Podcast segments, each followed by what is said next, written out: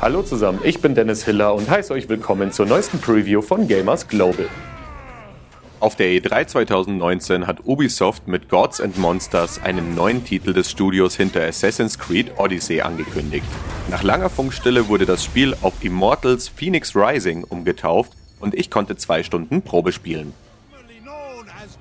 In dem Open-World-Adventure mit Rollenspielelementen steuert ihr Phoenix. Diese wurde mit einer wahren Herkulesaufgabe bedacht. Sie soll die griechischen Götter vor der grausamen Rache des Titanen Typhon retten. Warum? Weil die Prophezeiung das sagt. Glücklicherweise haben ihr die Bewohner des Olymps ein paar nützliche Hilfsmittel an die Hand gegeben. In der Preview-Fassung konnte ich mich beispielsweise mit dem Hammer von Hephaistos oder Apollos Pfeil zur Wehr setzen. Letzterer ist auch abseits der Kämpfe nützlich, da ihr ihn manuell lenken könnt.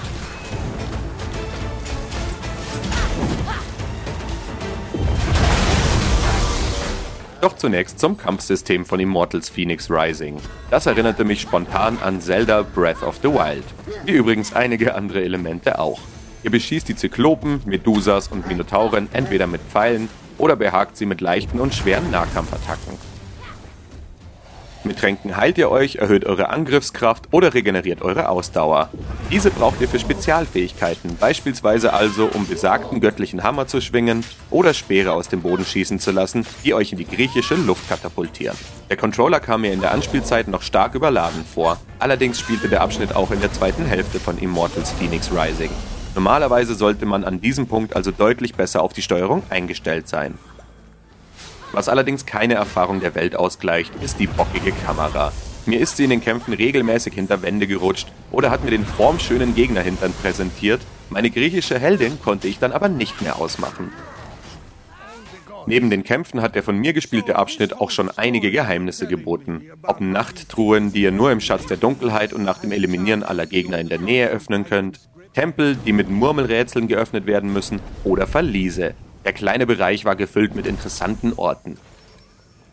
Besonders schön ist, dass die Map nicht so mit Symbolen vollgekleistert ist wie beispielsweise bei Assassin's Creed Odyssey. Wie in Breath of the Wild müsst ihr auf eigene Faust losziehen, um neue Trankzutaten, Waffen und Upgrade-Materialien zu finden. Dazu gleitet ihr mit euren Flügeln durch die Luft oder klettert an nahezu jeder Oberfläche nach oben, bis euch die Ausdauer ausgeht. Ihr wisst schon, welchen Vergleich ich jetzt ziehen will.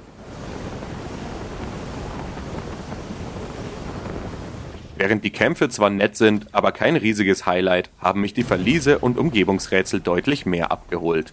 Mit Apollos lenkbarem Pfeil müsst ihr bestimmte Schilder treffen, um den Weg zu öffnen. Oder ihr sollt massive Kugeln durch Luftzüge und herausschießende Ramböcke lotsen, um einen Schalter zu aktivieren. Das bedient sich teils etwas hakelig, nutzt aber clevere Mechaniken.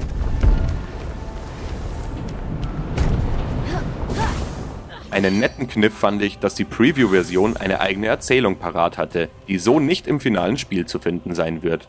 Allerdings hat mir das auch einen Punkt aufgezeugt, den ich an Immortals Phoenix Rising sehr zwiegespalten sehe. Den Humor.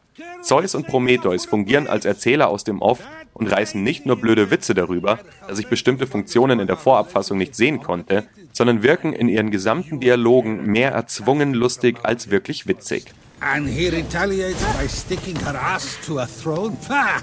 He thought he was forcing me to marry him to Aphrodite in order to get her out. Amateur hour.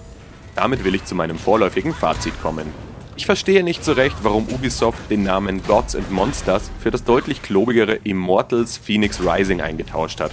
Aber sei es drum, die Reise der rothaarigen Heldin verspricht ein spaßiger Ausflug in die griechische Mythologie zu werden.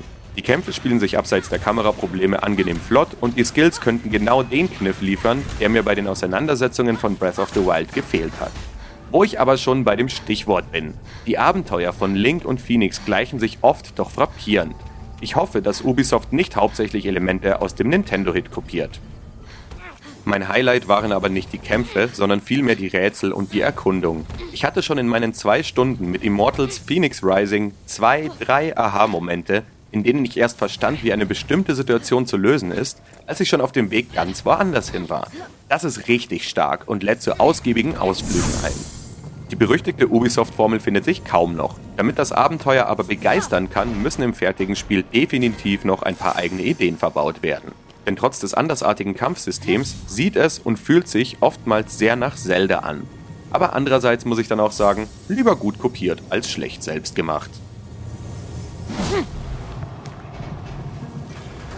Das ist auch meine Einschätzung zu Immortals Phoenix Rising. Gut. Diese Preview gibt es als Audio, Video und Text. Weitere Infos auf gamersglobal.de. Wenn ihr uns auf YouTube zuseht, lasst doch ein Like und ein Abo da.